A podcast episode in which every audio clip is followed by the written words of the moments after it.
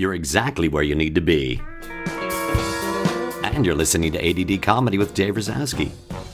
Bob Conscious is our guest today on ADD Comedy with Dave Razowsky, continuing the booking of guests who help me breathe during these challenging times. Bob's bio says he's, quote, one of the happiest people you will ever meet. It's true.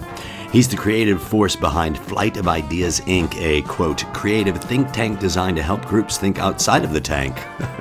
Unquote. Bob's also an artist who created a mind map, an illustrated work that captured some of my most precious life philosophies. Go to my website to take a look. Bob's also designed and executed an inspiring mural at SAK Comedy Lab in Orlando where this great podchat was recorded. Please give a listen and you'll be able to breathe too. They say, oh, what's the energy that I?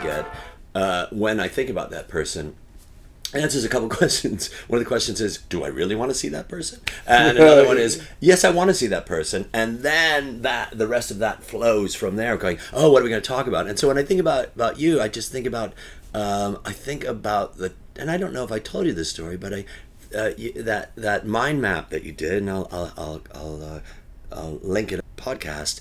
Um, it came to me as a, uh, I was sitting with um, with uh, a girlfriend at the time, and I was sitting, and it came in an email or something like that. I don't know how it came to me.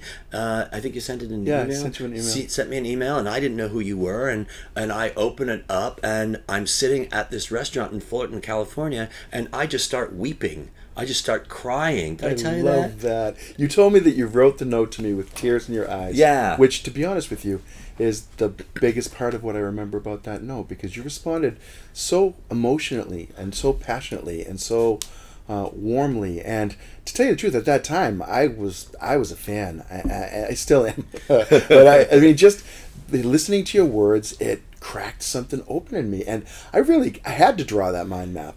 It was it, it is it is still among my proudest improv mind maps, and you've seen some of the stuff that I've done around here. Yeah. Uh, but it was you kind of unleashed me to apply another form of my art to improv, which I adore improv, mm-hmm. and I adore your take on improv because it's deeper than any other take that I've experienced. It it really I'm a firm believer that improv is a life skill. I'm a far better improviser in life than I am on stage. Mm-hmm. Uh, I love to get on stage and play. Don't get me wrong, but in my life applying those principles and going as deep as I can to absorb whatever is right there, mm-hmm. uh, it's really enhanced my life. It's it's informed the way I run my business, uh, and so I saw that. I saw that uh, on online. Uh, what's the name of your business? Flight of Ideas. Yeah, I saw that, and um, uh, as I'm reading through it, you get to the improv part at the, at the end. But as I'm reading through, I'm going, "Oh, that's improv. That's improv. That's improv." That's exactly, improv. it's everywhere. It's everywhere. It's everywhere, and it's everywhere. It's everywhere, and uh, it, it's very it's very interesting how we right now we're at a point where we're connect we're connecting to people on levels that we haven't connected before uh, and I and that's a broad that's a broadly brushed uh, statement uh, and what I mean is I'm connecting to people that I don't even I don't even know who these people are and the internet and this well certainly the internet the spread of ideas that came from the internet incredible. and the spread it's really incredible and what it does is it brings all these people together so I think about and you're going to China and hey, hey. Uh, we're traveling and we're, we're we're connecting to all to all these these different people. I'm going to. Um, uh, uh, I'm going to Italy. I'm going to. Hey. Uh, I'm doing you know three three gigs in Italy. Those are beautiful people. Let me tell you. Yeah, something. you know what? I've, I've been I've been I've been connecting to them and uh, through the organizing. And I'm thinking they can't possibly be this nice. You have the passion of Italian. I'm telling you straight up. I grew up in an Italian grandmother's house, and uh, and what is that passion? What is that? It's it is a fiery passion that uh, is as loud in love as it is in anger. It's just it it comes out of you. It's it erupts, which actually that's something that I think that informs your teaching style. Is you you see and immediately respond, and you do not allow people to get away with shit. And when I say that, uh, we don't even know that we're that we're playing games with ourselves. But you have this incisive way of seeing it, and in a timely enough fashion that we can rework what's happening at that moment which to me is fantastic. It's a, I mean, it's a really great skill. It, it's and it's something where I cannot not do that. Uh, I know. You know. I think it's kind of obvious. I think it's the way you, you live it, but it's so organic and it's so real and it's so you that it's actually a living embodiment of what you're trying to get us to do. You know, you're you're actually doing it on the sidelines, And then when you inject yourself in, it's as if you were in that scene with us, absorbing it as much as everybody else. I, it's it's very true. It is true. I think I, I do sit there, and when I have a day like I had yesterday, which is. Uh, which I taught two classes, and then you know my mother died in the in the morning, oh. and then I taught two classes. I'm so and, sorry about that. Oh that's, my that's God. so hard. It's, it's, well the thing what I mentioned, and I mentioned this to the classes, and uh, I I don't know if I've said it on the podcast before, but every crisis that I've had in my life, and I use the word crisis, it, it, for me it's not a crisis, it's a challenge. So every challenge that I've had in my life as an adult since I moved up to Los Angeles, and maybe even before that. Uh, all those challenges have been followed by a pre-scheduled improv class. So when I had serendipity, my, you know, when I had to put my dog down, uh, I had an improv class because because that's my that's my life, you know, yeah. my life. So I when I had to put my dog down, I had an improv class that that next day. Uh, when I uh, when I uh, uh, when I asked my wife for a divorce, I had an improv class that next day. When I had to put my other dog down, I had an improv class that next day. when uh, when uh, Trump was elected, I had an improv class that day, and uh, so of course I'm going to be having an improv class the day that my mother dies. That's an amazing tradition. well, it's an interesting. The interesting thing about it is this: I need people say, well, why don't you just go home? It's, it's like, I don't want to go home because I need them. I need those students. I need that class. Mm-hmm. I need that class because I need to be needed.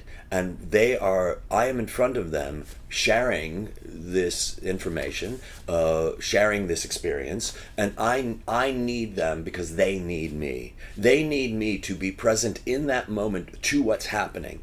They, and, and they understand and, and they empathize with the fact that my mother just died. But what's happening right now isn't that my mother just died. What's happening right now is this is happening right you're now. You're living. You're, you're continuing to live and do what you do. And you know where you get your juice. That to me is critical. You need a yin to your yang. I, I feel the same way about the things that bring me joy. Um, making sure that I encounter them as often as I can. I'm, I'm good when it when a tragedy strikes or when some, a challenge strikes. Um, filling myself with joy, going someplace where I know that I can juice up. But I'm trying to even proactively overjuice. You know, let's let's get so full that when shit hits, you, don't empty out. You don't. You know, I'm a, I'm a firm believer we have to keep more than a quarter of a tank.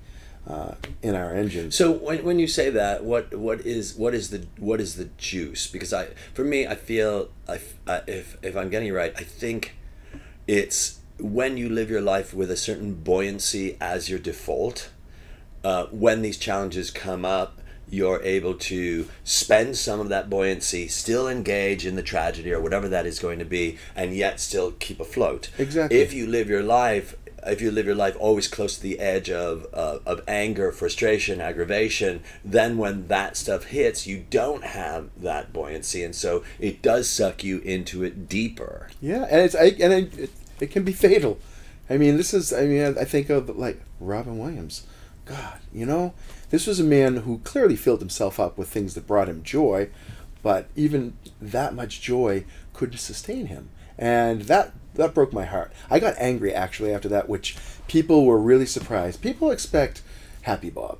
And I am happy to deliver that. Most times it's very genuine. It feels right. It's who I am. But man, when I'm pissed off or when I'm feeling unhappy, the world almost rejects it on first take. And I have to kind of say, no, you know something? This is who I am too, and it's part of the whole package. If I don't have that, I don't have this. So I feel like um, it's amazing to me how you really have to manage that energy. I feel like it's almost like someone who who is 95 pounds, and then all of a sudden they have to go a week without a meal. Guess what? They're in danger. But you look at me. I, am not in danger of missing a meal. I'm not in danger of missing a week of meals. Uh, you know, and, and, if you do miss a week of meals, you, you, you, there's enough. You know, you're you're buoyant. Exactly. You can you can. I want to go back to the uh, a couple of things that you said was very interesting. I want to go back to the Robin Williams thing that because anger. Uh, I got angry at that as well, and my anger was how how fucking dare you? You know, how right. dare you? Not how dare you it, it well it, it's such an interesting thing because people keep quoting Robin Williams saying you know live your life for the moment and all that stuff it's like what the fuck are you talking about? This man killed himself. Right. He killed himself. He's a- He's a paradox. Right, Absolutely. exactly. And here's the thing. He gets to be that paradox that you get to be too. Okay, that's empowering. That's a you just did a little judo thing on me there, which I appreciate because a quarter turn on what I was looking at as you fucking coward. You that's it with all that you have and all that you've done and how the world views you and you're going to take a short exit out of here. And I had friends that also came out and said, "Dude, why are you blaming someone who is suffering so much?" And uh, and that helped me, but you putting that out there also says, "Look, it is it is empowering to say we get to make our own choices. And he made a serious choice there, one that robbed us of any future with him. Uh, and I think that's part of where the anger came from as well. Um, Well, when you think about it, you know, for me, it's such an interesting thing because suicide is murder. it is. It's murder. You've killed somebody. Yeah. And so you're so angry at somebody that you killed them. And Or that's so feel that there's no future for that somebody. The, yeah, or you yes, It seems like a mercy killing. it's a mercy. It's a well, it's a mercy killing, you know. But who's to say? Um, That could be a fuck you killing too. it's a fuck you killing, you know, because it really, but we will never know. We will never know. And I keep thinking this because I remember when, you know, not so long ago, when you wrote something on Facebook that was um, of political nature, and people were very shocked at how angry you were. Oh, were. boy. And um, and and I feel like it's just such a weird fucking time. But I feel I feel like I get to have the emotions that I get to have, Mm-hmm. and if it doesn't match up with what you think, who you think it is that I am, that doesn't matter to me. I'm sorry. I'm sorry. And because this phrase, and it's a great phrase when you really think about it, the phrase of mind your own business is an amazing phrase because we look at it as mind your own business has become cliche. But really, this is my business. And you can't come into my business and tell me how to run my fucking business. right? Own your business. I think you're. I think you're absolutely right. You we get to be, and if you can't handle that change, then you can't handle me. You know, you're Right. gonna have to. You're gonna have to adjust your expectations of me based on what I actually offer you, not some preconceived notion of who you think I am. Uh, but with all of that said, I also really love being that person, being the person that people can look to to get a, a little bit of juice, a little bit of energy, a little bit of a perspective. Of, I take I, I, I take my responsibilities as a communicator seriously. I don't take myself seriously, and I don't take you seriously. I don't take anyone that seriously. But I feel like um, we have a, a role if people are listening. I- Who's we? Um, we who choose to broadcast uh, from wherever we are on whatever level of audience. I do like that word broadcast because we're casting broadly. Yeah, uh, you know something. Let's hope. Uh, you know something. I want to cast deeply too. I want Mm-hmm. Deep you know- cast. Yeah, deep cast. All right, I like that. Well, I think about it because I always used to talk about when you dunk your finger into a pond. Everyone talks about the concentric circles that flow out. ripple. Nobody talks about the how deep the ripple goes to the bottom Mm. of the ocean, right? And and I feel like it goes in all directions. It's a three dimensional impact, and I want to be aware of all of it. And I want to actually try to avoid, as weird as it sounds, playing to the back mic. I want to talk how I talk because that's how I am. What does that mean? I think I know Um, what you mean. But it's what does it mean? it's when you. I think it's actually a, a podcaster's term. Uh, it's when you pretend to be speaking to somebody directly when you're really talking to everybody else who's witnessing the conversation. Mm-hmm. So instead of really having a dialogue, you're kind of putting on a show. You're kind of trying to display something. It, it fits into the whole you get to choose who you are in the Facebook world realm. And being genuine, you have to have challenges with this. Okay, people throw so much love on you and so much adulation, so much. Um, they give you so much power in their art uh, and in their lives that that uh, at some point you start to think, oh, hey, I'm something. I'm I must be something if all these people say that. Uh, do, you, do you feel that way?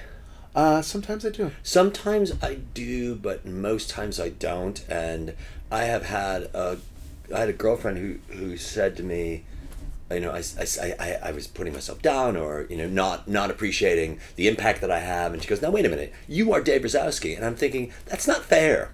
That's not fucking fair. And it, the It's not fair that you earned that. That's well, the thing. my feeling was that's not fair because um, uh, uh, I, I, I want to just be me. I don't want to be. I don't want to be responsible. It's not that I don't want to be responsible. I'm not going to walk into a place and go, "Don't you know who I am?" You know, I'm not going to do that. But there are times where I. There are times when I do do that, and the times that I do do that are the times where, for example, I was uh, I was doing an improv fest, and uh, they put me up at this um, uh, extended stay America. Do you know those places? No, no. It's essentially uh, it's one it's one lock away from a minimum security prison. it's one lock away. Like like if they had a Sally Port where you had to come in and uh, before you got like that's all they need to make this a minimum security prison. So they put me there and they put the Groundling touring company on the beach at a beach hotel. And I'm like, the fuck you do that? so yes, so there's that, and there's oh, but there's also uh, yes, I also want to say, going playing to the back of the audience. Is that Black, what- p- playing to the back mic. playing to the back mic. Um, I do that as well, and I don't know if I, I, I, I do come in because we need we I need to have. This podcast has a very this podcast has a specific specific feeling to it, um, and the specific feeling is this: I am having people on who are inspiring. I am having people on that have that are inspiring, and I and I, I want to I, I want to to um, I want to expose that. I want to put that under light, like who they are. And so, anytime that I'm talking to you, I'm talking to you, but I'm also talking to the, this guy who's in uh, New Hampshire who has, you know, MS, and he's sitting there and he wants, he needs to be fucking inspired. And this is for him. Right on. Well, that's a gift. That's I, I think again. I don't think there's any sin in it as long as we don't lose our sincerity and the and genuine focus on having a dialogue with the actual people we're talking to. I just see a lot of people launching into diatribes, uh, uh, trying to be heard and have their little speech heard rather than really engage. And I, I have to tell you, I enjoy your online presence a lot because a lot of your rage um, is my rage. And and one of the things that I've learned during these very turbulent political times is that it feels good to see somebody feel what you feel. And I think I can also relate to the other side, the people who actually elected the big ugly, uh, and and I see it in them as well. You know, I, I just feel like it's um, there's so much that unites us, and right now we're so divided. And I've I'm guilty of it. I'm guilty of the. I'm guilty of, of fomenting the division. Well, I, but are you? See, I think again that's a that's a way of encapsulating or packaging what's happening. Your goal is not to divide. Your goal is to hold accountable and to make known and to communicate and commiserate and connect with other people about these issues. And I've been informed by a number of things that you've put out there. And if I happen to choose to push away another group of people because of it, that's on me. I don't think I don't see that at all in your intent. But I do think that um, now is a time for us to express our outrage and to call it out because otherwise it becomes common, and it is becoming. Normalized. You know, and that's one of my greatest fears. I'm already seeing it happen. You know, people are saying, "Well, we'll just go ahead and ignore the lies that come out of the White House." They won't even call them lies. Alternative truths. What what kind of twilight zone are we living in that we could actually have someone come out from the White House and say, "Well, we're just sharing alternative." Or the head of the. White House. Right. and to have somebody who is in uh, and and, and to have that be because it's insidious to have that be in all veins of the of the governmental body uh, and uh, and to go oh my god you're shutting down this communication you're shutting down that communication you're shutting down that communication at the core of every I, I, at the core I think at the core of everything that that's going on right now. For me, the outrage is um, I cannot not say it. And I also cannot not call out the lie. I cannot not call out the lie. And I cannot not call out the lie the same way I'm watching an improv student not tell their truth. I cannot let sit back, and that really has a lot to do with it. I can't sit back and say, You don't feel that way. I'm watching you, and you fucking don't feel that way. And here's the thing about you not feeling that way. If you if you insist on holding on to something that isn't true, the words aren't going to come. The inspiration is not going to flow. Um, the the person that you're communicating with is not going to feel it, and uh, you're going to walk away not really having any kind of a, a dialogue, or not having uh, not having any kind of dialogue, and not having been and not having grown from the experience that you just experienced. That's exactly. You're handing them a mask rather than handing them anything that they can use. I think you're right on. I think that's. I, th- I think it's really funny to me how hard it is to get people to let go of their masks and their illusions because I think sometimes it's a genuine I don't know that I'm doing this. You know, I remember I remember the first time I was at a workshop with you. I forget who was playing, but but in the middle of their scene, you said, "Stop it! Just fucking stop it!" and it made my heart leap, and it made me laugh inside because that was exactly what I watched them almost shocked out of their pattern so that they had to reapproach it fresh and figure out where they're coming from and they could hear your voice that helped to guide them in that. And i think that's a that's an incredible something. And again i think we related to politics related to work on the stage. Um, truth truth is where it's at it really is it, but finding it getting to your own truth i think sometimes is amazingly challenging because we tend to naturally avoid the stuff that hurts and the stuff that scares us and uh, and especially in this art form, you're getting up on stage in front of a live audience. Really, if you're doing it right, blank. Right. Uh, and I actually, if I actually get to the point where I am blank, it's not scary. No. Because there's this infinite possibility. Actually, one of the quotes on the wall that I love the most is that when nothing is sure, anything is possible. That that can either scare the crap out of you, or it can be the most empowering thing that you've ever encountered. I remember Mick saying, uh, Mick Napier saying, uh, "No expectations, no disappointments," and Ah, I I remember love that. I remember him saying that uh, years and years ago, and it stuck with me. Uh, and it's one of those things where you go, uh, you go, wait a minute, I have to have expectations, and then you realize as you keep doing the art form, or this particular art form, we'll use that as an example because that's really what we know best. As you keep doing this particular art form, you really you realize that's not true. If I have an expectation, I am not present to who- what is that's happening right now. Exactly. If I go up there, and I love the phrase "tabla rasa," like just this empty thing that you're starting, and and I think the challenge is, the challenge very often is people not knowing how to empty it. You know, you can turn that off. That's fine.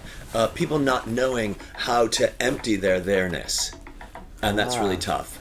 Um, because if, uh, like, and there, there is that thing where they go, "How do I, how do I not have my personality? How do I not carry my personality on stage?" And uh, how do I not carry my history on stage? How do I not carry my ego on stage? And this is how you do it. What's happening right now? What the fuck is happening right now? What are you doing right now? Okay, uh, I'm thinking. No, fuck you. Fuck you. You're fucking thinking. fuck your thinking. What are you doing right now? I'm asking you what you're feeling. What you're. I'm asking you what you're physically fucking doing right now. And they really have a hard time. And I go, uh, can I tell you? May I? And like, yeah. You're sitting with your feet that way. Your legs are that way. Your hands that way. Your back is to that. You're looking at me in that way. That's what the fuck is happening. That's all that is happening. That's it. That's it. I remember you saying to a student, I don't give a fuck who you are. because in that moment, you bringing who you are in is bringing a little too much information into the situation. Oh my God! You know, and here's another thing, and it's what I've been thinking about lately because I traveled so much, and you travel a lot too. Yeah, quite a bit. I've, I, what I've been thinking about is, um, uh, people don't bring just their own baggage. They bring the fucking baggage carousel. Yep. They bring everybody fucking else's baggage with it, and they're opening up everybody else's bag and going, "Look what you got! You have that. What do you have that?" So they're bringing their own mishigas, and they're bringing somebody else's fucking carry-on mishigas, and it's like, "What the fuck are you doing?" And and our our our responsibility uh, as uh, communicators, and my friend Chris Cahill would say, um, uh, as, as as teachers, as people who connect to people, as in that way, our responsibility is to is to call out that and to say, here's a tool, and the tool is this: breathe, fucking breathe. There's a tool. That's breathe, and in that breath, you're you're letting you're letting out that which you don't need and you're pulling in that which you need in that moment and that's it and if you live if you if you breathe if you are aware of your breath for a moment a day that's enough I agree. I, it's that's what we teach. They, we teach in Tai Chi.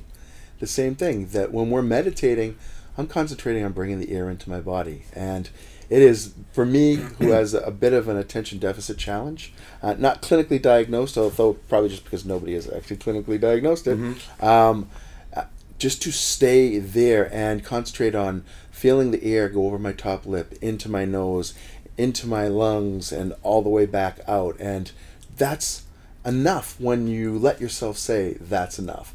Uh, and I think people are screaming for, what do I do next? Very often in, in their scene work. What do I do next? What do I do next? And it's like this conversation. I don't know what's going to come next, but I'm listening to what you have to say. I'm listening to your questions and your thoughts, and I'm responding as best I can. I feel like conversation is the simplest form of improv. Absolutely, absolutely. And I love, and I've been very. Uh, the more that we do this, the more that we teach, the more that we, we, we perform in front of people, the more we communicate uh, in terms of communication. Uh, you start listening to words and thinking, why do I have, why do I take issue to that word? Um, why do I have an issue to that word? And I have an issue to the word next. I really have an issue to that word next. The word next for me is such, it's such a concept because you really don't know what's next until after you do it. Right. Retrospect, right? Exactly. You don't know what's next. And the only way we're going to know what's next is to be now, and then later on we say, oh, then that was next. It should only be used in uh, in past tense. Like should. Oh my God. Fuck should. Oh, like uh, my, my wife was all would should, should all over me. See, all right. You know? That's what does it do for you? It's it's it, it's regret. It, it, it is expectation. It is expectation, and again, that ugly expectation thing, which uh, and it's judgment. Full, yeah, oh yeah, Oh yeah, guess what? Because should says there's a right and there's a wrong. Exactly, yeah. exactly. So in the way that we're in the way that we communicate with each other, and in the way that we teach, and in the way that we treat ourselves, because that's really what it's all about. How are we treating ourselves? That's really isn't that really what it's about? Uh, uh, I think it actually is. Though. It really I think, is because I think we how we treat ourselves ends up being how we treat the rest of the world. When I have level one students, uh, and I have a new batch right now, which is delightful. Uh, my greatest challenges are one getting people to uh, forgive themselves. Really forgive themselves immediately instantaneously. I'm breaking them of the habit of judging themselves and forgiving themselves of, or not forgiving themselves because without that i can't get them to take any chances. Everything seems like such a risk. And i've got to get them from the first day they walk in never having touched improv before to eight weeks later putting them on a stage in front of a live audience with usually a couple hundred people in the audience that's a daunting shift. And if I can't get them to forgive themselves and to let go of their their self judgment, I, I, can't pull it off. Uh, and so I, I love that that element of it. It is very much like what you're talking about about getting people to just be. Uh, yes. Uh, and that's all I want them to do is to be without that retrospective judgment of what they just did, because that colors everything we do. It's it's like spiraling down the rabbit hole. Once you start to judge, Robin Williams did a beautiful routine one time where he did his his stand up and then did an ongoing commentary of what's going on inside his brain while he's doing his routine and when they don't laugh and how he starts talking shit to himself to the point where he's killing his own confidence by what he's interpreting and informing himself in the most negative way until he can't perform anymore. And i feel like maybe not to that extreme but to that um, process a lot of people go through that where they their internal talk strips them of their confidence and their ability to actually stay there in that moment. And the next thing, it's nothing more uncomfortable than watching someone watch themselves while they play. I, I, feel like that's just a that's the worst moment to catch Chevy Chase on on his talk show. Did you ever see one of those? I, I remember it va- vaguely. We're going back probably 35 years, right? Oh, oh, I hope not. Oh my God, how old am I? I don't know. I'm old. I'm 54. Well, well, for me, so uh, I've been in I've been in LA. Going, uh, uh, I've been in LA. I think this May. What's today? What's the date today? Uh, January 29th. I, I, it's it's my twenty second anniversary having moved to, to LA. Hey, and happy anniversary! Happy anniversary! And uh, and so that's twenty two years. Wow. And I don't think I think he I think he had a talk show before maybe before that. Wow, before that's, that. well, my reason that was I've never been more uncomfortable watching somebody on screen than that. I was watching him because he was terrified. Right. And he was so in his head that I, I didn't I didn't want to I couldn't watch it. After about thirty minutes, I was like, I'm done with this. No more of that. I, for me, it's the same reason why I don't like to go to uh, a strip club because I get embarrassed for fucking everybody there, every fucking buddy there, and that's why I don't go to my friends. I've never been to. I think I've been to one bachelor party. It's like, oh no, no, no, no, this is not okay. Uh, a friend's bachelor party where I don't want to see a man that I respect in his tidy whities with a boner. I don't want to see my friend Oh. we- we- wearing. I don't want to fucking see that. don't want to fucking see it. Don't want to see it. Um, uh, Neither me. I went to a strip club with my dad once. oh, and no. and it was a weird experience because uh, I I didn't want to be there, and he did. He did. And uh, Wow, man. And it was interesting. It was it was it, it was a different view of someone who I knew my whole life. And uh, and you even had one girl came up. She looked at me. Has really high cheekbones, and she's like, "Oh, are you an Indian?" Well, my dad's Italian. Okay, so he had to make it very clear and loud. No, I'm Italian. Three times, yelling over the, the disco on the loudspeaker. so, needless to say, that That's was a, that was another moment that wasn't really my proudest. Uh, but you know, hey, guess what? You know, some I, have so many things that I've gotten from my dad that I love.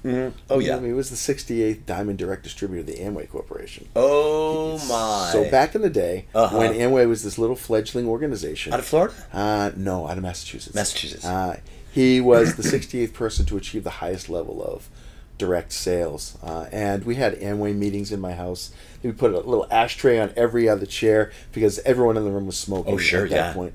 Oh, and, sure. and then I would listen to him deliver these kick-ass And- talks. Right, and that's what. And so you go around the world not doing Amway, but you found the uh, the intersection uh, of of of your what you did and what your dad did, and you found that intersection right in the middle, the sweet spot, and your that has helped you. That's been foundational to the way that you talk to people and connect to people. Is that is that I believe enough to that say? I believe it is. I believe um, I developed a desire to speak to groups, seeing my dad and seeing how people responded to him because they didn't just respond to him as in, "Oh, that was nice, that was a good thing to hear." They were into him Mm-hmm. and they were into what he was talking about. He had the ability to inspire, uh, and my life right now is a beautiful amalgamation of my mom's sensitivity, warmth, uh, caring about humankind, my dad's ability to rock an audience, and me mixing my own art into everything I do. Now, drawing your uh, your fingerprint that, that I created based on your talks. Um, that's me taking what I do well and what I love to do, drawing, and incorporating it into my art form of improv. What I do for corporations sometimes is I literally draw on the walls while they talk, and they pay me a, a beautiful sum of money to do this. Uh, more money than anyone would ever pay me for an individual piece of art that I've created that I would wish to sell to them. Uh, but I've been able to incorporate what I love into what I have to do in order to make a life. Did you see in my reaction to what I have to do? Yeah. well, and when I say what I have to do, Uh-huh. I have two kids that I, had to put through college and mortgage to pay, and so I'm really just talking about taking care of the expenses of life. So when I say what I have to do, it's I have to earn money. I, I get that. I get that. But I, did, but I did see that little turn like, ahead like, there. I like, like, like, you have, to, do. it's one of those things where I like I can't hold that back. Uh, I can't hold that back. I, I, it's it's the have to do, and, I, and I'm not I'm not judging the have to do. I just needed to know what the have to do. Oh, you were was. judging the shit out of the Oh, have to that was do a right big there. have to do. You don't have to fucking do anything.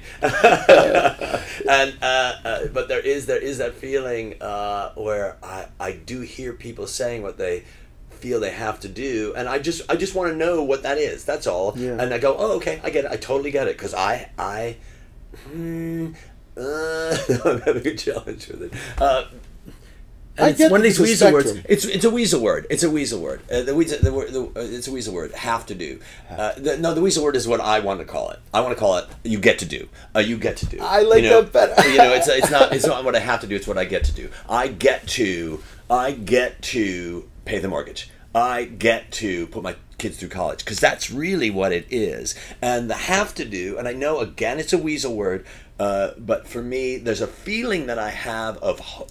Oh, that word hope. I don't like that word hope. There's I love I- that word, hope. I hate that word. I- hope. okay, we'll go toe to toe No, I'll hope. tell you right now. This is what I feel like. Hope. Fuck hope. Fuck the word hope. Isn't that tough to hear? Fuck hope. And you know why? Hope is a victim's word. That's what I think.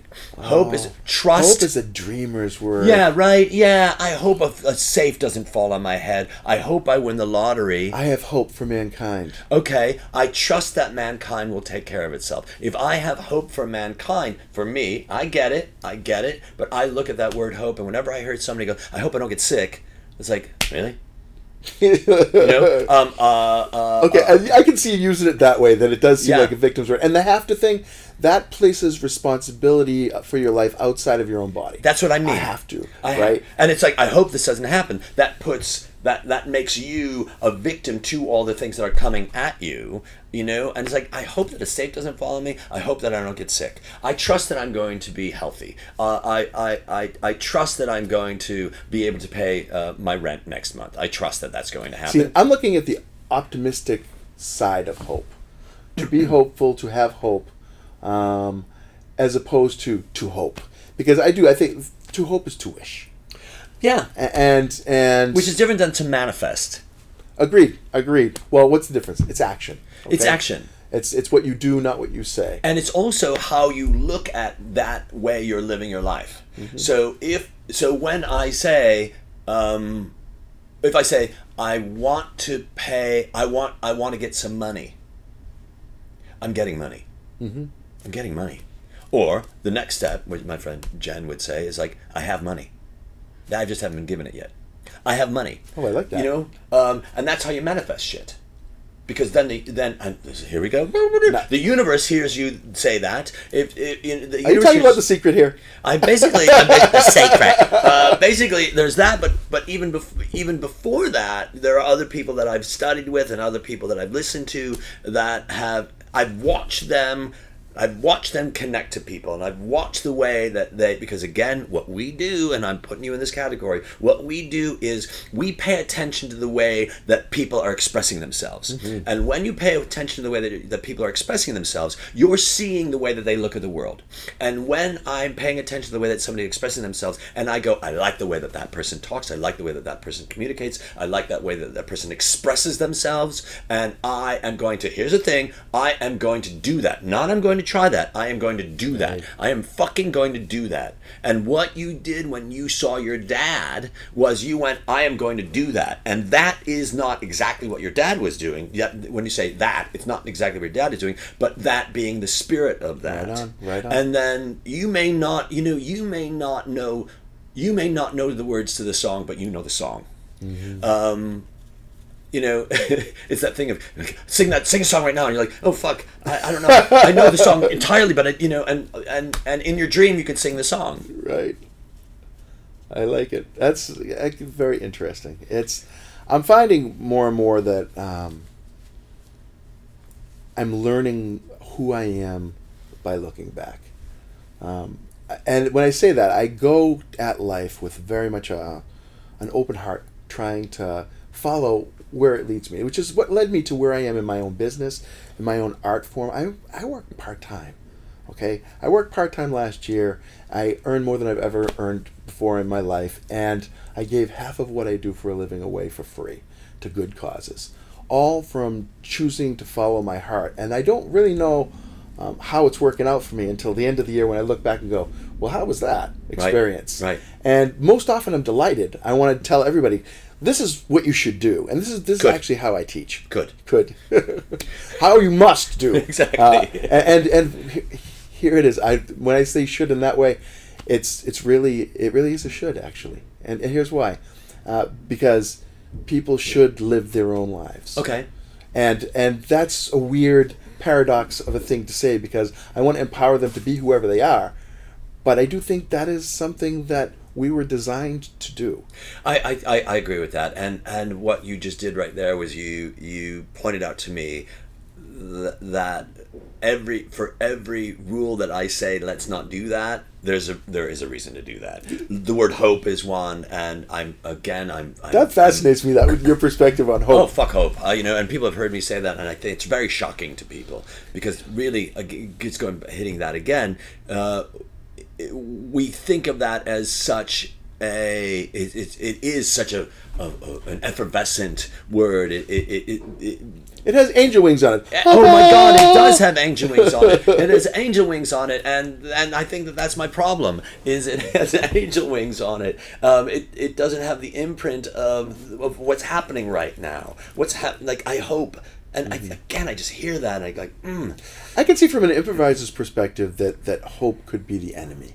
Absolutely. Because, because if you're sitting in a scene hoping something's going to happen, you're you're destining yourself to fail unless somebody is so far inside your head and your soul that they give you exactly what you're hoping for. Yep.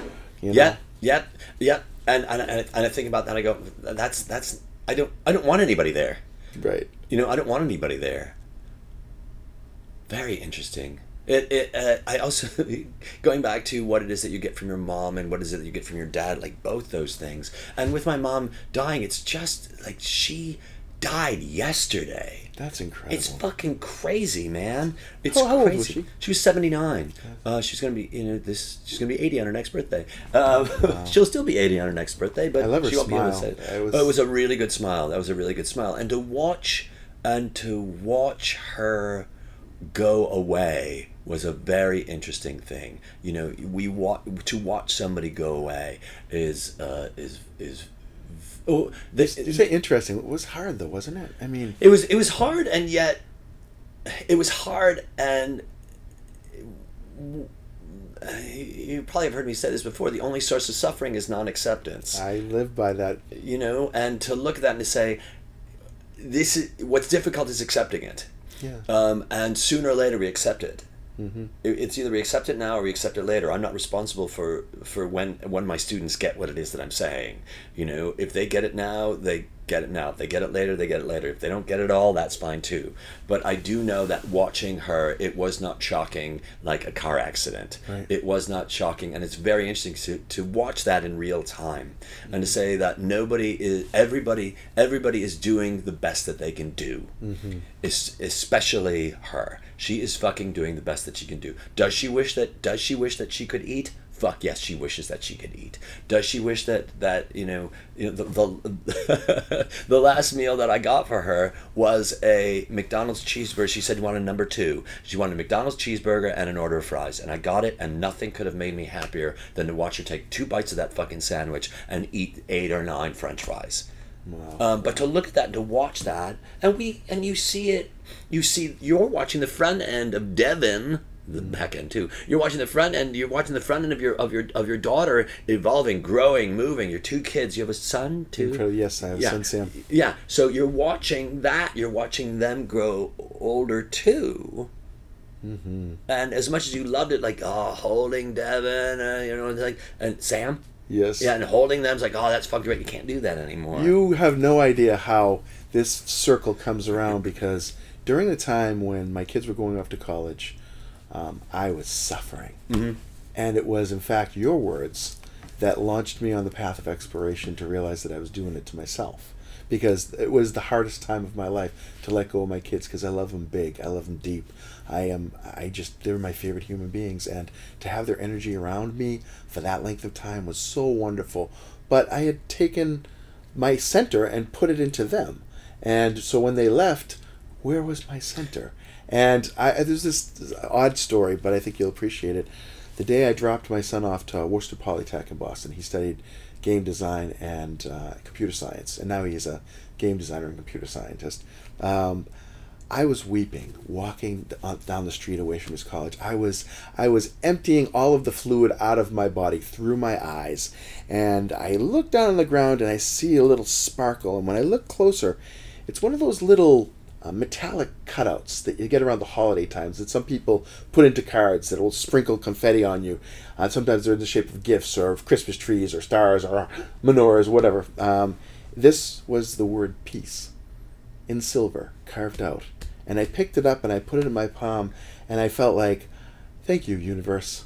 That was just a little nudge in that direction. I still have that little silver thing in a drawer in my uh, in my armoire, and it just just to remind me of that moment. Mm-hmm. But I do I think that that acceptance, it's this is where it really transcends the art form, because you you're applying it to the death of your mom. Mm-hmm. Okay, I'm applying it to launching my kids into life. This is where I think this art form is why I'm so evangelical about it because I don't teach it I don't teach it like everybody else teaches it. I've been to a number of different classes and I go I go deep. I feel like you go really deep. Mm-hmm. And but my goal is to say if you get nothing out of this for the stage, take it for your life. You know, learn how to forgive yourself. Learn how to stay in the moment. Learn how to listen with your eyes, your ears, your heart, and your undivided attention. Learn how to connect with other human beings and try to make them look awesome because it's a beautiful thing when you reach out to make other people look awesome they are obligated to make you look awesome. And it's not it's not it's not the goal. The goal should be I want to make you look awesome. And if you're genuine about it, it will come back around. But the interesting thing is when, when I make you look awesome, you're when I make you look awesome, um, I'm in I'm in orbit of awesome. And I get awesome on me, you know, uh, and and and if I make you look good, I've made us look good. If I have given you the gifts, and you know, I've, I've talked about, you know, the, it's almost cliche, the Santas of Nowtown, the idea that I am giving you gifts. I love moment. that term. It's a really great term because it's the idea of we're constantly giving gifts in that moment, and you have no fucking idea. Your very being, your your physical meat suit on stage is a gift, and and it's about it's it's looking at that gift and saying that, that you think you're not doing anything. Fuck you, you're doing something. You know what you're doing? Well, I'm sitting here and I'm I'm fretting. No, you know what you're doing? You already said it. You're sitting there. You're telling me that's fucking not doing anything? check that off your list. I sat today.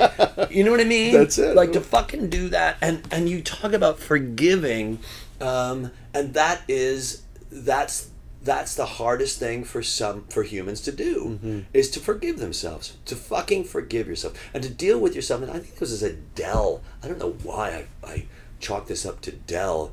Uh, no, that can't be a Del thing. It's just too nice of a thing to say. he Somebody does said have a lot of edge to some of the things that he's put out there. Oh yeah, oh yeah, yeah. Um, uh, Del Close. It, it, it- somebody said, deal with your. It might have been Martin de Maat. Deal with yourself with humor and compassion, and deal with yourself with humor and compassion, and make sure that you are your own fucking best friend. The person that's looking in the mirror, that is your fucking best friend. Better be. Uh, and I don't care, you know, like, like, uh, and again, like, uh, what you think about me is none of my fucking business. Even my, you know, my, my girlfriend, my, my, my dad, my brother, my sister. That's the first time I didn't say my mom. You know, like all these things where suddenly you go, oh, I can't call her up on the phone. I fucking can't call her up on the phone. It's it is. I can't go yeah, I, I feel you, man, because it it is it's epic and it's real. Yeah. It's it's you know it's it is a true change. And you know something? I'm curious to see how that informs your art because I found I looked at the world very differently after my mom died. My mom died in an interesting situation where all six kids who were living in different states were around her bed in my brother's house. It is 10 minutes to midnight on Christmas night. George Bailey is on the big screen TV running through Bedford Falls going, Mary! Mary! And my mother is dying there. What's her name? And uh, Joan. Oh. And, and it was the most surreal experience uh, to be there and to then know after she's taken her last breath, that's over. Now, it's not over inside me, it's not over in my heart. And I love a phrase that actually, um, when uh, I think it was Joan Henson, Jim Henson's wife, Heather Henson's uh, mom, died, that somebody posted that now she is everywhere. And I mentioned that that to you because to me, that's how I like it to feel. If even if it's pure physics, Right. we dissipate back into So the universe and it reminded me that i don't have to be in one place to communicate with her i don't have to pick up the phone to communicate with her i don't have to drive to that city she's here and and as much as i live my life and she's inside me she's alive Right. and i, I don't you know religion wise i've never really had an extraordinary use for organized religion Mm-hmm. uh, although I, let's not toss out the baby with the bathwater because the art the music Right. the building Right. those incredible outfits and those mitre hats. Come right, on, right. Well, I was uh, my my uh, my girlfriend uh, Laura's dad just be just just got um, instilled, I guess, as the potentate of the Shriners in San Diego. Wow. So those fuckers had hats and fucking fezzes Oh, and yeah. awesome outfits and hoo-has and little bicycles. Right, right, right, right, right. And and to watch all that, at first you kind of make fun of it, and then you go, well, no, wait a minute, that's pretty cool. But I agree with you. The all the great things, you know, the Brandenburg Concerto, and you've got, you know, um, uh, um, uh, Handel's Messiah. The, if it wasn't for the Messiah, there wouldn't be any Handel's Messiah. You know, what's going to be Handel's Tree? it's like, you know, it's like those are the things that. And so for me, when but mm, no, I want to butt. I want to butt it. I want to butt it. Um, but. Uh, I can smell your butt. right, right. But, and what I love about the word but is whenever you talk about but, you're talking about something that's behind you. Right? And somebody goes, great. but, you know what you did? It's like, ah, stop, stop. Anyway, uh, uh, the thing about the religion is when it when it crosses into you should be doing this, you should be doing that. man controlling man. That's Yeah. that, that's Right. the way it so often works out. And I, I've encountered congregations that were phenomenal. I went to St. Clement's when I was a teenager, uh, Catholic church, where the priests were also actors, Mm-hmm. and they put on the, the most incredible Fiddler on the Roof production that you've ever seen. Catholic priests doing a Jewish production, and it was fantastic. Mm-hmm. That's awesome. And they had dancers dancing down the aisles during mass. Guess what? Got my attention. Mm-hmm. Right. And now I'm listening. And so uh, there were I do see that there is some there is some good stuff to be drawn from there, but I've never found solace in the concept of heaven. No. Uh, or afterlife. Um, I just feel like I feel, I feel like if there is a God, it's all of this. It's very interesting also because when you watch your mom go, Hmm. um, when you watch your mom go, you're looking at her, the machine goes beep or whatever happens, the science. You turn, you hug your, your siblings, you hug everybody, then you look over. That woman in the bed, that's not your mom. Not. That's just what she wore. You you've called that meat that meat outfit meat It's suit. Meat that's suit. what she wore. And you look at it and you go, my God, that's not her. And when you see her in the coffin, that's not her. We talk about she needed to get out of that body. Yeah. Oh, Be- yeah. Because that body was not serving her well at all in the No. end. She, I mean, her suffering in the end was was really horrible. it's very horrible. And horrible is, that's when we use the word horrible. It's Yeah. not the lines at TSA were horrible. Right, I agree. And, I and, and for me, it's like, oh, it was a nightmare. Like the service at that restaurant. It's like, wait a minute. we are in hyperbolic times. Oh, boy, brother. The weather, the language, the vitriol, the uh, and here's the thing: I want to get, I want to get on the right side of it. I want to be, I want to do the right thing for all of us, and I am somewhat stifled as to what that is. Yeah, yeah, and I also feel like there's a lack of leadership, and that for me is a huge thing. There's a fucking lack of leadership. Uh, there's a guy named David G- David Gerrold, and David Gerrold is a science fiction writer, and he wrote the Tribbles episode of Star oh Trek. yeah, the creepiest. Yeah, he wrote the Tribbles episode in Star in Star Trek. Um, he's a writer. He is very fucking opinionated. He's he's he uh, he's he's stark and he's uh, he's strong. And he was talking about he was talking about what could happen if Trump gets elected. And then when Trump got elected, he went, "I give up. I give up." And now you don't see anything from him other than, "Oh, my dog did this and my dog did that." I'm thinking, "Oh, baby, where'd you go?" But I get it. I Yeah. get it. I fight the urge to do exactly that. Yeah. To to just divorce myself from it and say I'm no longer going to even try. But I think we owe more to ourselves than to do that. I think we can't. I'm sorry, but you can't. I'm sorry. Here's the thing: you can't. You are unable to not do something. You are. I am unable to not do that. And I watch people saying, "I'm stepping away from." From I'm stepping away from Facebook. I can't take it anymore. And I go, uh, great, good, Take a break. wonderful. Get your energy back. Yeah, get your energy back. See what you got to do. Um, put on some pounds, Mister Ninety Pound person. You know, because you're gonna need it. Right. Um, uh, but uh, but that's not me. Um, and if you want to go, if, and people go, uh, you know, Dave, you're preaching to the choir. It's like, you know what the choir needs every once in a while? Preaching. You better believe you fucking it. preaching. And here's another thing: that as I'm preaching to the choir, I am I am hearing people say, "Keep going, man. I really keep going. I need this. Keep going. Keep going." Um, so I may be preaching to the choir, but I'm also watching the choir start to get. No, I'm seeing the choir start to speak up. And sooner or later, they're not going to be a choir anymore. Sooner or later, one of those people going to stand out. It's going to be motherfucking Aretha Franklin. You know, we're going to somebody's going to step out and be Stevie Wonder. Somebody's going to step out of that fucking choir. You know, that's you know. And I think you can't control the distance that your voice travels. And the reality is, yeah, the choir hears the loudest and the most often, but there are people out there who are getting your message who are going, Who the hell is Dave Razowsky? Mm-hmm. And why is he speaking this way? And maybe I should know more. And I just feel like there are all the possibilities in doing what we feel we need to do and that we want to do.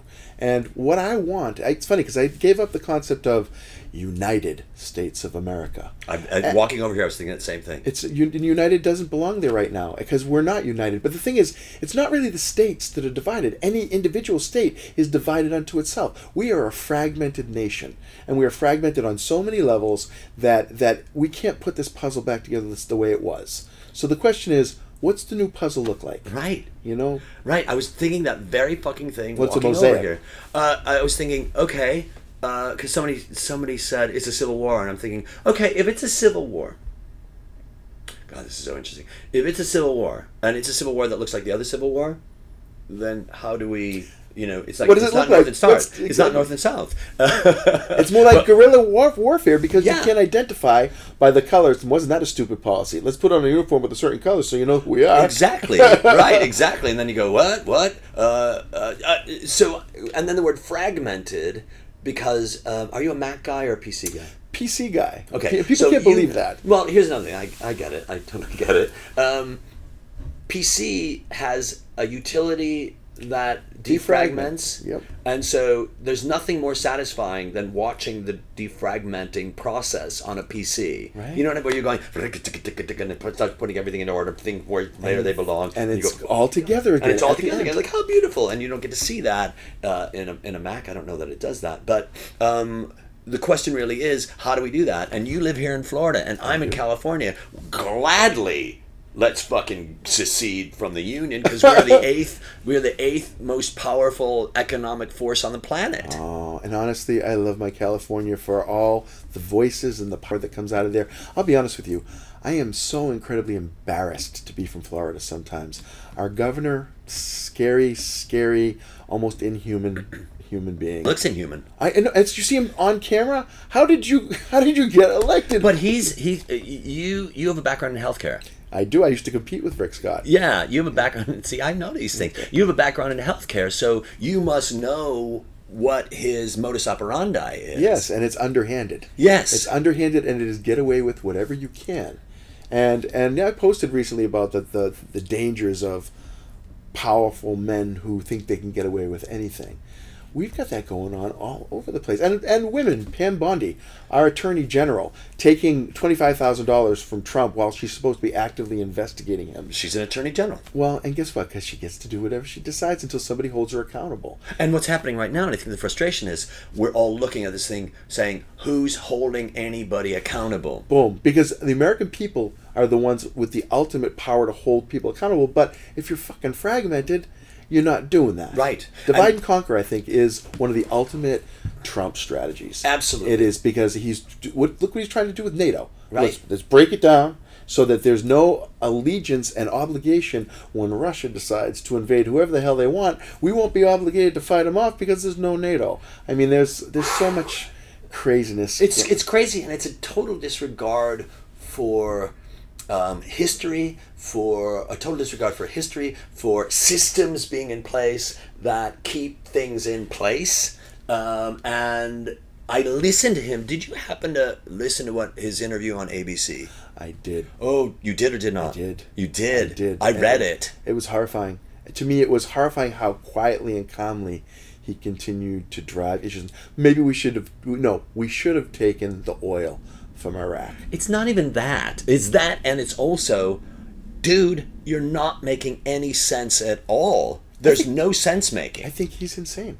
I, I, I and it's terrible to say that because I don't know the man. Right. However, the lack of rationality and the manner in which he slaps back so hard and so personally and so childishly Right. at everything, it's like it just it stuns me that that could be overlooked in the course of electing him and conflicts of interest. How do we know if there are conflicts of interest? He has no. We have. We have no information.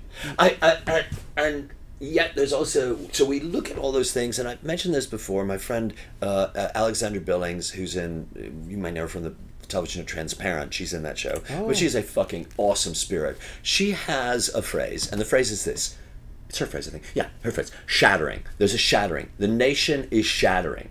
Now that shattering is it, when my mom died, it shattered. It shattered me. It shattered my brother. It shattered the family. We're shattered. That does not mean we disappeared. What it means is we're raw. And what that means is we now get to put something on that was not who it was that we were. You know what I mean? So this nation right now is shattering. But the thing is, we're shattering together. And the 5,000 friends that I have, maybe 4,998 as we were talking, because I said something that offended some prick, um, it, those people are paying attention. And I know that there are people who say, whenever your shit comes on my my feed, I don't really know how it works, but whenever something comes on my feed and I look at it, I go, there, there you go, Dave. And I, we are giving people permission, and I know that. Uh, you know, I, I, I- I'm watching my girlfriend start posting things that are more political for not fearing what people are going to think. And I, get it when people say, you know what, I have a business, but I watched you say this thing, and I'm like, huh? I have not seen him be that vociferous before. And and if we can take our outrage and make other people, because outrage is not bad. It's If we energy. can right it's energy if we can take that energy and it and and uh, and and and create energy with that energy a symbiotic relationship and and and we have that and that the fuck is what's happening and we have to remember that we are not alone I, that's what I got out of the Women's March. Let me tell you something. Being immersed in thousands of people down here at Lake Eola, and it was not one of the biggest marches around, across the nation, but for this community, it was huge. And it was not even based in against something, it was for something. And I'm a firm believer that you don't run away from something, you run towards something. Because if you run away from something, you're not guaranteed to get any closer to what you need or you want. But if you run towards something, you at least give yourself a fighting chance. And these people are running towards freedom and support of each other and love and tolerance, which I hate that friggin' word, tolerance. We need to be more than tolerant. We need to be loving and supportive. I, I, I feel like tolerance is the bare minimum we should expect. um, but it was a very heady, heart filling experience to be around so many like people that I walked away from there crying, saying, okay, we're not alone. This is good. The March on Washington. Delicious, yes. Stupid controversy about the crowds, yes. right but those that, But- that distraction who exactly? And that isn't that just it? We are watching this this incredible judo act every time we see one of the, his surrogates on on TV. It's how can I take this and spin it out of reach or in a direction that's confusing. Right, and uh, and I get to choose what truth I want to jump in on, and whatever I'm going to give energy to is going to get bigger. And so if I if I'm aware of the energy that I'm giving something, I I uh, that. I get to be aware of the energy that I'm giving something. You know, I, I get I get to be aware of the energy that I'm giving something. And when I'm giving something that that negative an energy, I also have to have something positive with it too. Does that make sense? yep, So if I go, fuck that asshole, that fucking doesn't make sense, I get to say this, don't buy into it. And I have to remember that. Right. Well, that's the call to action, right? That's the what do I do with this? And this is what I think everyone is asking right now. What do I do with this? And we're trying. We're trying to with We're each trying, piece of doing. information. We're doing. We're doing. Or it's not trying. There is only doing. I know, but I, but you know what? Again, I look at that. I'm, I'm very aware of that word. I appreciate I have two people come up on stage and I go, "What are you gonna make? Make a make a pie? Good. Paint a fence? Great. You get up there and try. Uh, your action is trying. How can trying even be a verb? You understand? It's like, what are you gonna do? You're gonna stand around and go, well, uh, mm, uh, right? So, so we're you're, we're you said we're trying. We're doing something. I like that little side road though. That's Yeah. it. That that works for me. That's it. Well, and our goal is to affect people and offer what we know at that time. I approach my life as a student first, a teacher second. Uh, everything that I do, when I get on stage and I do a keynote in front of a thousand people, I'm teaching them stuff that I know, stuff that I've experienced that's worked for me, that's brought good things to me, that I hope. Well, there's that word again. Will bring good things to them. I Trust desire. that it's going to bring good things. I them. don't necessarily trust Why not? because I cannot always be sure. And I've learned this over over time Okay. speaking to many groups that most get it and mm-hmm. most embrace it and can use it. There are some, you know, it's like Da Vinci's three three groups of people. There are those who can see, there are those that can be shown, and there are those that will never see. And that third group I, I just can't necessarily impact, you know. But but I think our intent is solid in being something good for people and helping people to find their path. And in this these times, it's so confusing. It's like this incredible maze. This uh, what- what's the place with the Minotaur? It's the um, uh, labyrinth. Yes. Ah, David Bowie. Uh-huh. Um, it, it's tough to navigate. Yeah. You know. and and I think one of the things that we get to do is we get to go. Let's just be here right now with each other. I love this, by the way. I we talk so much online, and I so appreciate so many things that you put into the universe. And to be here, looking at your face, It's a beautiful, beautiful thing. I, I appreciate. I you. appreciate you too. And uh, and uh, and I enjoy just just noodling it. It feels Yeah. good. It feels cathartic to talk to somebody. Even I mean, we challenge each other in the process, and that feels good too because it's not a challenge of I'm trying to take you down. It's a challenge of I'm trying to lift you up. I'm trying to give you what I know. You're not trying. You're lifting me up. I keep saying try. Fuck try. I'm not saying that anymore. Okay. I think if we got, I get nothing else out of this conversation, I will eradicate that word. It's really it's an interesting word because it says we're not doing it, but we really are doing it. we used to give away mugs at SAK that had the word try with a circle and a line through it. Right. You know, and we call it wimping. When you say you're trying, you're preparing to wimp. Exactly. You're You're, giving your, you're, you're you're communing with your ego, which is essentially uh, not going to produce anything other than you have just spent a bunch of time doing nothing. nothing exactly considering. Right. Right. So Let's stop there. all right. That was huge. Thank you so Man, much. that was so fun. I'm a firm believer in you don't run away from something, you run towards something. Oh, I love that, Bob. Thank you so much for your calm, your focus, your artistry, and your helping me breathe. Bob's got quite a graphic, not my finest hour, com- coming up after these announcements. On February 19th, I'll be in Chicago for a one day point of view intensive. I'll be having my Italian premiere at the Welcome International Improv Festival 2017 in Rome. Then it's off to workshops in Ravenna and Milan, right? and as always, I acting my online acting classes. Um, if you live somewhere, chances are I'll be teaching there. All workshop information at davidrazowsky.com. ADD Comedy with Dave Razowsky is produced by Laura Parker and me. Send questions and comments to dave at addcomedy.com. Here's Bob Kodzis's Not My Finest Hour. And now, Bob Kodzis's installment of Not My Finest Hour. This is this is actually a story that my daughter hates for me to tell. Um, when she was nine months old, this was our first baby, first off, and she was born ten and a half pounds. So this little butterball Right. comes out, and I have a big fat Italian grandmother who loves babies, wants to feed babies. So I take my butterball to Massachusetts with me to go see my Italian grandmother who's going to feed this child. And this kid ate everything from the minute she was born in our house. Uh, we get to New England, go into my grandmother's house, and this child will not eat anything. Anything.